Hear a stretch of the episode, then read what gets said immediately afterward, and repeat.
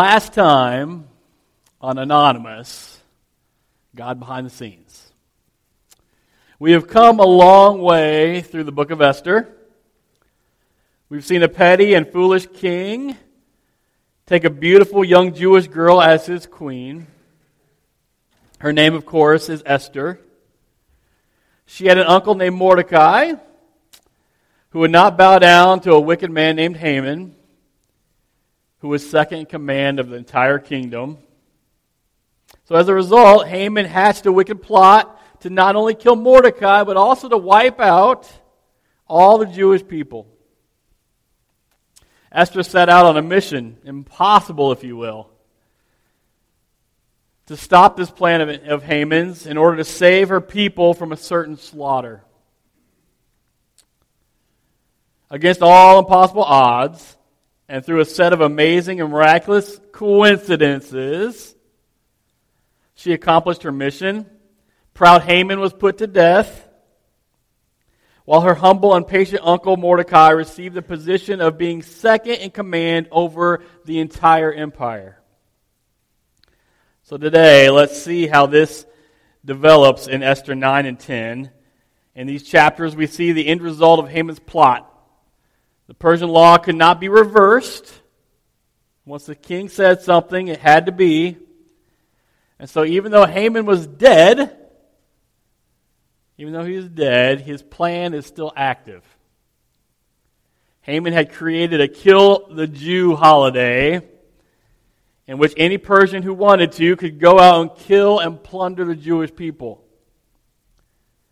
So in Esther chapter 9, we see that day has finally arrived. So let me tell you the, let me tell you the story of Esther chapters 9 and 10. We see in verse 1 that this is on the 13th day of the 12th month. So about nine months have passed since chapter 8. This is the day that Haman chose by casting the lots to eradicate the Jews, and on which the enemies of the Jews were hoping to do just that. But the verse indicates that just the opposite happened. In fact, the Jews got the upper hand over all of those who hated them. Far from being eradicated and destroyed, the Jews were now able to defend themselves against all attackers. Though per, through Persian law, though Persian law cannot be reversed, Esther and Mordecai had been able to send out another decree on top of that decree, which allowed the Jews to defend themselves if they were attacked. And that's exactly what happened. And then in verses 3 and 4, we see that even the leaders of the empire were afraid, this time of Mordecai, since he was the second in command, and Haman Oh, and since he was the second command in the empire, they had, he had become more and more powerful so that they helped the Jews. If Haman had still been in command, these other officials would certainly have helped slaughter the Jews, but instead they helped the Jews because Mordecai was so honored and respected. And then that just keeps going and going and going. And then verses 11 through 13, we see the tone of the king here, according to commentators, is one of admiration. The king is saying, Wow, look how much you have accomplished. This is amazing. Can I give you anything else? And this does not surprise us, for we know that the king was proud, petty, and impulsive, and he really didn't care for his people. So Esther, we see Esther asks that the edict be allowed to go on for another day in case there needed to be any other people put down. And the king says, sure, sure. And then she asked that the, that the edict would happen not only in the city of Susa, but that Haman's ten sons would all be hanged or impaled on the same pole that their father was. Remember, this hanging is not a Western hangman's noose, but being impaled on a stake in public places as reminders, as examples, as a visual warning of what happens to those who disobey or displease the king. So he does it. Verses 16 and 17. This is an account of what happened in all of the Persian provinces. Remember that the events of the book of Esther take place in Susa, which is the capital city of Persia. But way to the west of Persia was a small group of Jewish people struggling to rebuild the temple in Jerusalem. They had been at it for decades now and basically stopped working because of the threats against their lives and the danger that was faced from their enemies who lived in the nearby cities of Shechem and Samaria. In verses 18 and 19, we see, and as a result of these events, Mordecai makes the 14th and 15th days of the month of Adar a national Jewish holiday. There were seven national holidays instituted by God in Leviticus. And two of those were a result of historical events that were instituted by, and two, and two of those were instituted by men. This is one of those days. This is one of those days. One of these days is Hanukkah, right? You guys know Hanukkah. The other day is this day, and it's called Purim. Does anybody know why the day is called Purim? Because remember, we, we talked before, a pure was a dice. All right? So the dice was cast by Haman to figure the days that would kill all the Jews. So they cast these dice and they set the day. We're going to kill the Jews on this day. So Purim was kind of tongue in cheek. It's kind of like in your face, Haman. Because they named the day Purim because they remember that even the dice are controlled by God. And so they celebrate Purim to this day. Purim is like our 4th of July, but they exchange gifts as well. So Purim is instituted here, but sadly today, the Feast of Purim has very little to do with God's deliverance has turned into feasting and drinking and giving gifts, kind of like our Fourth of July. Why it every, every Independence Day always involves like debauchery? What's up with that? Blowing stuff up. One rabbi says that on this day alone, it is allowed for a Jew to drink so much wine that he cannot tell the difference between the two cheers of blessed be Mordecai and cursed be Haman. And then we see in chapter 10, chapter 10 is only three verses long. So, chapter 3, 10, 10, verse 3, this is the final verse, and it would be a great verse for every politician to take as a life verse for all of our politicians out there, or at least as an example to live by. And it's this Mordecai was second in command, and he was held in high, high self esteem. Why? Because he worked for and he defended his people. And it's not said here, but because he honored God. He's honored God. That's it. 9 and 10, we're done with Esther. Esther 9 is the kind of the, the capstone, it's kind of the, the wrap up of the whole thing. The story of Esther concludes in Esther 9 and 10 with a series of events which shows God is, his, is with and for his people even when his presence is not actively recognized or seen. So this morning we have three things to remember from the book of Esther. Number one, God is faithful. Esther 1. On the 13th day of the 12th month, the month of Adar, the edict commanded by the king was to be carried out. On this day, the enemies of the Jews had hoped to overpower them, but now the tables were turned, and the Jews got the upper hand over those who hated them. You go down to verses 13 and 14. It, if it pleases the king, Esther answered, give the Jews in Susa permission to carry out this day's edict tomorrow as well and let Haman's ten sons be impaled on poles. So the king commanded this to be done, and an edict was issued in Susa, and they impaled the ten sons of Haman. Listen, God loves his creation. He loves his people. His desire is that for all of his children would know him. Every one of them. Every one of them just looking at the end of the last chapter, we see that God is not going to let his chosen be annihilated. even if it was their fault that they were in exile in the first place. We see that, right? The whole reason that the Jews were in Persia was because they had been unfaithful to God.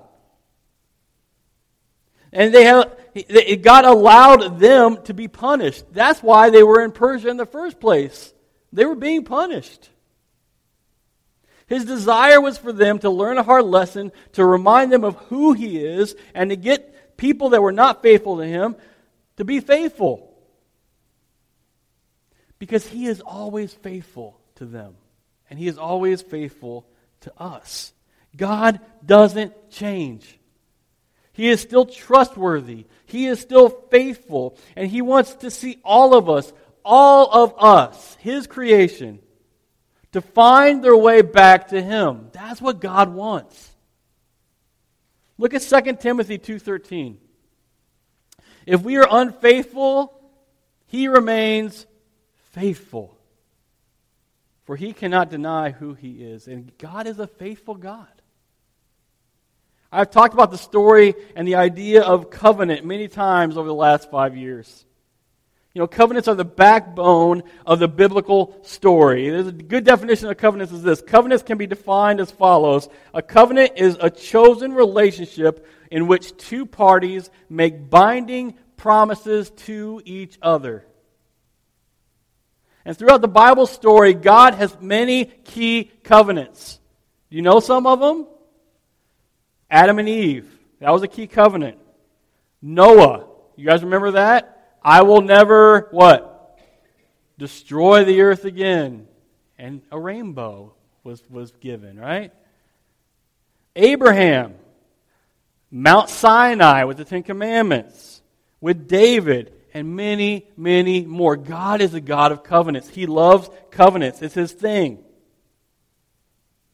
However, God's new covenant is the climax of all the other covenants.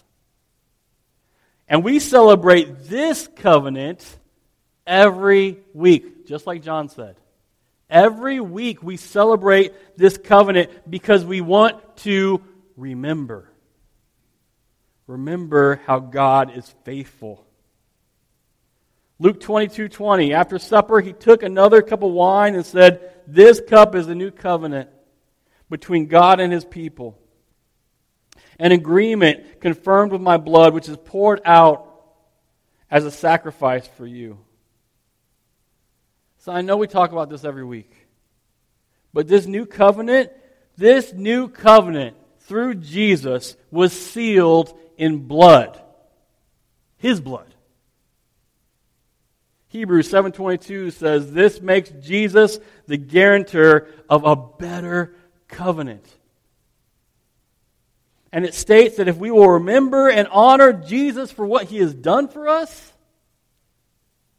then he will save us from our sins, from certain death and separation from God.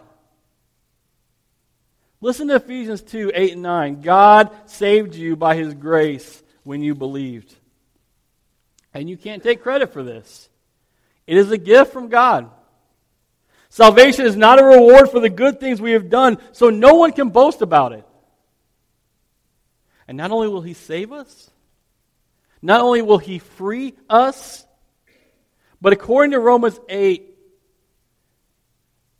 but you are not controlled by your sinful nature. You are controlled by the Spirit if you have the Spirit of God living in you. And remember that those who do not have the Spirit of Christ living in them do not belong to Him at all. And Christ lives within you. So even though your body will die because of sin, the Spirit gives you life. Because you have been made right with God. The Spirit of God who raised Jesus from the dead lives in you. And just as God raised Christ from the dead, he will give life to your mortal bodies by the same Spirit living within you. This is God's nature. We see it all over the place, especially here in Esther, but more importantly for us, through the life and the ministry and the death and the resurrection of Jesus.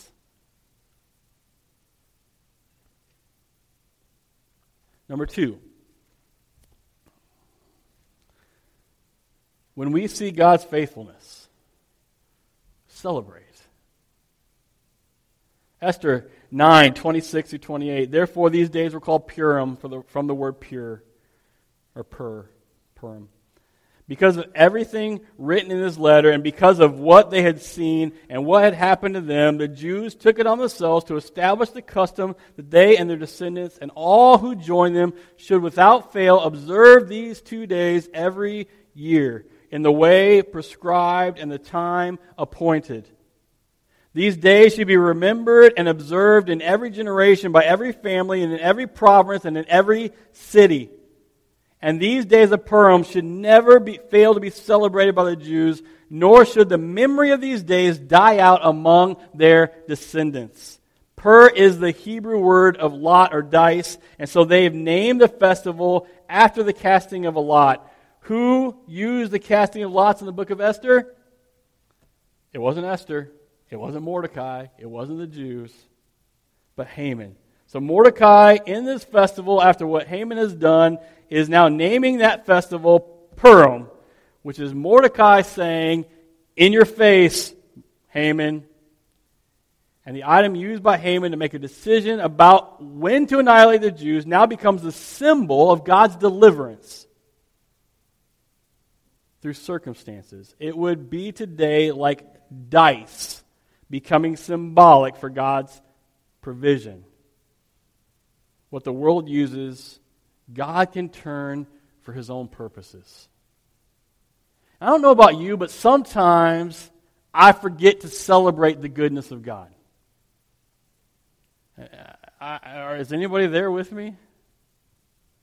We get so caught up in all the bad, terrible, down things in this world that we forget to celebrate how good God is. Team Song was driving down the road the other day, day near Aaron and Patty's house. It was just dark. And our new van, our new to us van, we're driving it and we're loving it. And out of the corner of my eye, you guys know what's going to happen. I catch, I catch a glimpse. I'm like, oh no, here we go. And I, I mean, I tried, I tried, I tried. That deer ran right into the side of me. Like we didn't hit it, it ran into the side of me. And then it bounced off the, off the side of us, rolled up, up on the hood, and broke our wind, our uh, not our windshield, our, our our headlight, and it was just crazy. And I remember just sitting there going, we just got this van like three months ago. What in the world is happening? And I was mad, and I'm like sitting there. We're waiting on the, you know, we're waiting on the sheriff to show up, and and we're like, this is, you know, I, I go and I'm trying to find this deer. There's a hunter. He's he's trying to find a deer because he saw the deer laying down in the road, which isn't a good sign.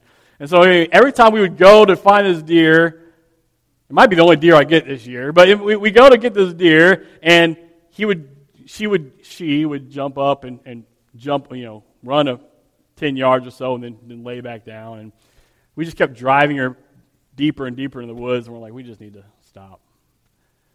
And so I remember being so upset about this deal. And I forgot to celebrate something. God is good. And God protected our family that day. God protected us that evening. There was not another car involved. There wasn't anything crazy that happened. We didn't go careening off the road. We have to go take it to the shop and get it fixed. And insurance will pay for it. God is good. You know, that one was minor compared to some of the other ones in our lives, right? When Heather was 12 weeks pregnant with Elijah, um, she thought she was miscarrying the baby. And we went to the, do- the hospital, and they're like, yeah, she's miscarrying the baby. And we know there's a lot of stuff that happened in Elijah's life. But that little boy definitely is not, not dead. You spend five minutes with him, and you'll, you'll know he, he's, there's nothing wrong with him. He'll scream at you at the top of his lungs. He's never, he's never quiet. But God is good. And when we see God's faithfulness, we need to celebrate. God is good, church. He is always faithful. And sometimes, sometimes we miss it. So when we say it, when we see it, when we see God is faithful, let's celebrate. There is no reason that God's people should be, nor do we have to be, stuffy. We are the ones with something to celebrate. More so than anyone else. We have Jesus. We have eternal life. We have joy. We have peace. We have love. God has been so good to us. So this morning, I'm going to do something uncomfortable because that's what I do. Let's celebrate. Does anyone want to tell me or tell us how good God is and how faithful He has been to you in your life? Anybody? Be bold. I know it's going to be a short, much shorter sermon if not. Which some of you are like, yeah, let's do that. Does anybody want to say how good God is? I'll bring the mic to you. You don't. You just you just got to sit there. All right, Judy, come on.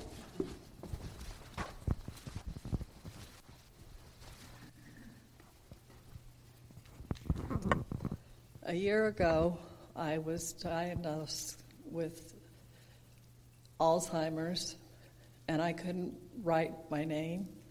I couldn't do anything. I had to depend on my husband. And with prayer and medication, I have gotten all of my abilities pretty much back. And I know that God did that for me. And I praise Him so much. God is faithful. Yes. Amen. Yeah, I, I, I just want to. I'm sure everybody has something to be thankful for, but just a couple weeks ago, Hunter was involved in an uh, accident, and uh, after seeing a car was so, as his dad says, we could be, I could be not ready for his birthday, Hunter's birthday, but also getting ready for his funeral. So we know God was with him, and also the uh, the the farmer that he uh, struck the, the grain wagon. So that's it. Because God is God is faithful, so we celebrate, right? Come on, somebody else. Somebody else. Let's tell how good God is. Anybody? Anybody else? Okay. All right. Rita. This isn't simple, but I'm just cured of cancer. I'm five years now. So I'm thankful for that. Yeah, God is faithful. Everybody's prayers. Absolutely. Anybody else need to celebrate this morning anything God has done in their lives? Yes, Sharon. When my son could have been involved in 911 and he was kept safe. Yeah. All right. God is good. God's faithful.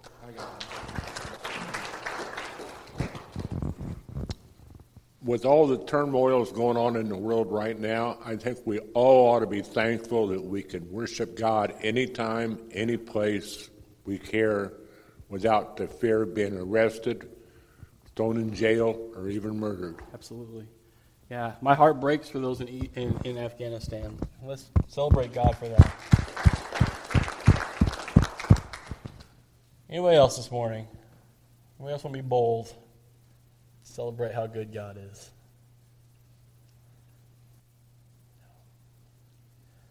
Going once, going twice, sold.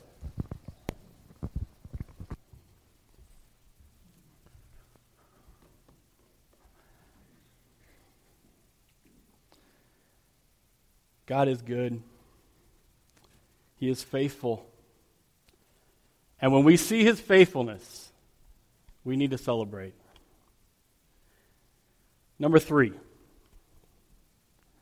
God honors our faithfulness.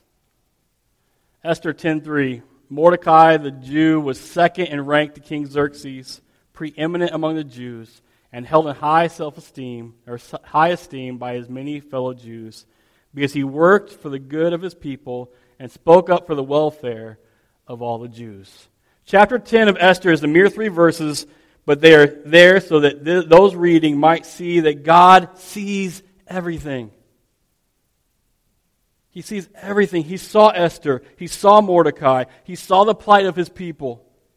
And he acts, he saves, and he honors. He honored Esther by giving her the biggest estate in the entire kingdom. Here he honors Mordecai by raising him to be second in command over all the kingdom of Persia, all 127 provinces. Does that remind you of another story in the Bible? Maybe the story of Joseph. You guys remember Joseph was faithful, right? And God always honors faithfulness. Joseph, too, was raised to the second in command over all of Egypt. I know you're saying to yourself, eh, there have been plenty of times, and I've known plenty of people that have been faithful to God and nothing. I know it. I know you're saying it. But I want you to remember our story here. Remember how God was faithful in the story of Esther, a story where he was never even bothered to be mentioned. And imagine if God is faithful here, then God will be faithful to those of us that are trying to honor him, to serve him. Now remember, Paul said, to live is Christ, to die is gain. And when Paul died, he received all the honor and glory that he had banked in the bank of God. Listen to what he says here in 1 Corinthians 15 58. So, my dear brothers and sisters, be strong and immovable. Always work enthusiastically for the Lord, for you know that nothing you do for the Lord is ever useless. And then again in Galatians, where he says, which you know we went through earlier this year. Galatians 6, 7 through 9. Don't be misled. You cannot mock the justice of God. You will always harvest what you plant. Those who live only to satisfy their own sinful nature will harvest decay and death from their sinful nature. But those who live to please the Spirit will harvest everlasting life from the Spirit. So let's not be tired of doing what is good. At just the right time, we will reap a harvest of blessing if we don't give up. How about this? Let's remember the words of Jesus Give and you will receive.